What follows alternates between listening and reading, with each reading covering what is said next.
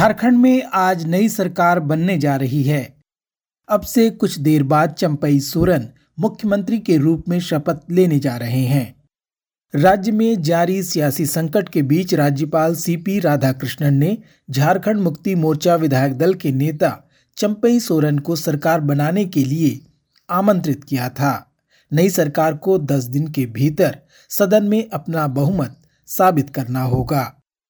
इसके पहले हेमंत सोरेन ने ईडी यानी प्रवर्तन निदेशालय द्वारा गिरफ़्तार किए जाने पर बुधवार को मुख्यमंत्री पद से अपना त्याग पत्र दे दिया था। नए मुख्यमंत्री को न्योता देने में समय लगाए जाने को लेकर कांग्रेस पार्टी ने आलोचना की है। कांग्रेस नेता अभिषेक मनु सिंघवी ने राज्यपाल की भूमिका पर सवाल उठाया। झारखंड से बिहार कितना दूर है? बॉर्डर जुड़ते हैं, लगते हैं। उसी प्रदेश का बाद में बना था झारखंड। बिहार में जब अभी हुआ माननीय नीतीश बाबू के साथ, माननीय पलटू कुमार जी के साथ तो कितनी जल्दी आपने राज्यपाल जी ने वापस एक मुख्यमंत्री नियुक्त किया? कितना समय लगा था? चंद मिनट, चंद क्षण, ये आपके सामने एक प्रमाण, प्रत्यक्ष प्रमाण, एक हफ़्ते भी नहीं हुआ उस बात को। ईडी द्वारा मनी लॉन्ड्रिंग मामले में गिरफ़्तार पूर्व मुख्यमंत्री हेमंत सोरेन ने अपनी गिरफ्तारी के विरुद्ध सुप्रीम कोर्ट पहुँच गए हैं। तीन न्यायाधीशों की विशेष पीठ आज इस मामले की सुनवाई कर रही है। विपक्ष ने केंद्र की मोदी सरकार पर ईडी के दुरुपयोग का आरोप लगाया है। कांग्रेस नेता अभिषेक मनु सिंघवी सरकार को घेरते हुए कहते हैं। कि आज जो आपने पार्टनरशिप की है एजेंसियों के साथ जो आपने दुरुपयोग किया है संस्थाओं पे प्रहार करके जो आपने एजेंसीज को अपना एक पपेट तो क्या कहें उससे भी नीचे एक स्लेव बना दिया है। वहीं भाजपा का कहना है कि ईडी भ्रष्टाचार के विरुद्ध अपना काम कर रही है। भाजपा नेता रविशंकर प्रसाद हेमंत सोरेन समेत विपक्षी नेताओं को भ्रष्टाचार पर आड़े हाथों लेते हुए कहते हैं। भ्रष्टाचार में आपाद मस्तक डूबे हुए हेमंत सोरेन। और नाम ले रहे हैं आदिवासी हितों का। और मित्रों, एक बात कहना चाहते हैं कि ये जो पूरा एक पैटर्न बना हुआ है, जितने लोग जेल में गए, अभी तक बेल मिला है क्या? दिल्ली के एक बहुत ही स्वयंभू लोकप्रिय उप मुख्यमंत्री जेल गए। कितने दिन से जेल में एक बहुत ही प्रभावी विचारक सांसद, समाजवादी समाजवादी विचारों के सांसद भी जेल गए। उनको बेल मिला क्या? वो बंगाल के बड़े बड़े मंत्री जो बड़ी बड़ी बातें करते थे, उनके घर से कभी साठ करोड़ निकल रहा है।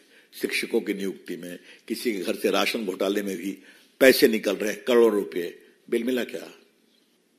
बिहार में जब लालू से पूछताछ होती है, ये सारे स्कैम पहले के हैं, इस समय के नहीं है।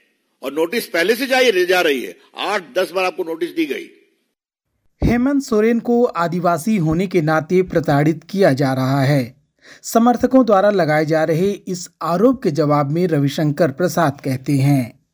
हेमंत सोरेन जी गिरफ़्तार हो गए बाकी जो कानूनी कार्रवाई चल रही है, उस पर हमें कुछ नहीं कहना है।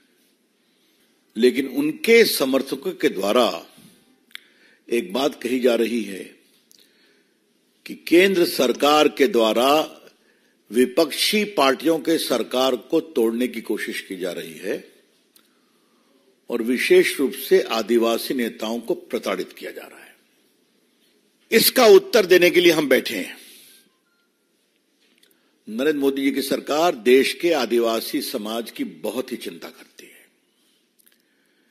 ये नरेंद्र मोदी जी की सरकार थी जिसने एक बहुत ही वरिष्ठ नेत्री उस समाज की आदरणीय द्रौपदी मुर्मू जी को पहली बार भारत का राष्ट्रपति बनाया।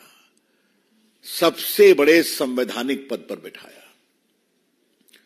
This shows the vision of the prime minister Delhi के मुख्यमंत्री अरविंद केजरीवाल भी ईडी के निशाने पर हैं। शराब घोटाले से जुड़े मनी लॉन्ड्रिंग के मामले में ईडी आज उनसे पूछताछ करना चाहती है। ईडी इसके पहले भी चार बार उन्हें सम्मन जारी कर पूछताछ में शामिल होने के लिए बुला चुकी है।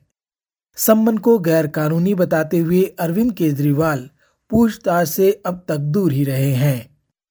ईडी के इस पाँचवें सम्मन पर भी अरविंद केजरीवाल पूछताछ में शामिल होंगे इसकी संभावना कम ही है। वैसे आज आम आदमी पार्टी दिल्ली में भाजपा मुख्यालय के बाहर प्रदर्शन कर रही है। चंडीगढ़ मेयर चुनाव में कथित धांधली के मुद्दे पर भाजपा को घेरने के लिए यह प्रदर्शन आयोजित किया गया है। वैसे भारतीय जनता पार्टी भी आम आदमी पार्टी के विरुद्ध आज ही प्रदर्शन कर रही है। दिल्ली पुलिस ने किसी भी पार्टी को प्रदर्शन की अनुमति नहीं दी है। और अब चर्चा गुरुवार को पेश हुए अंतरिम बजट की। विपक्ष ने इस बजट की आलोचना की है। ज़्यादातर विपक्षी नेताओं ने इसे चुनावी बजट बताते हुए सरकार को घेरने की कोशिश की। कांग्रेस नेता सचिन पायलट इस बारे में कहते हैं। ले देकर सिर्फ़ अपना गुणगान किया है, अपनी पीठ थपथपाई है और इस पूरे भाषण में कुछ ऐसा नया निकल कर नहीं आया जिससे जनता को कुछ उम्मीद जग सकती है।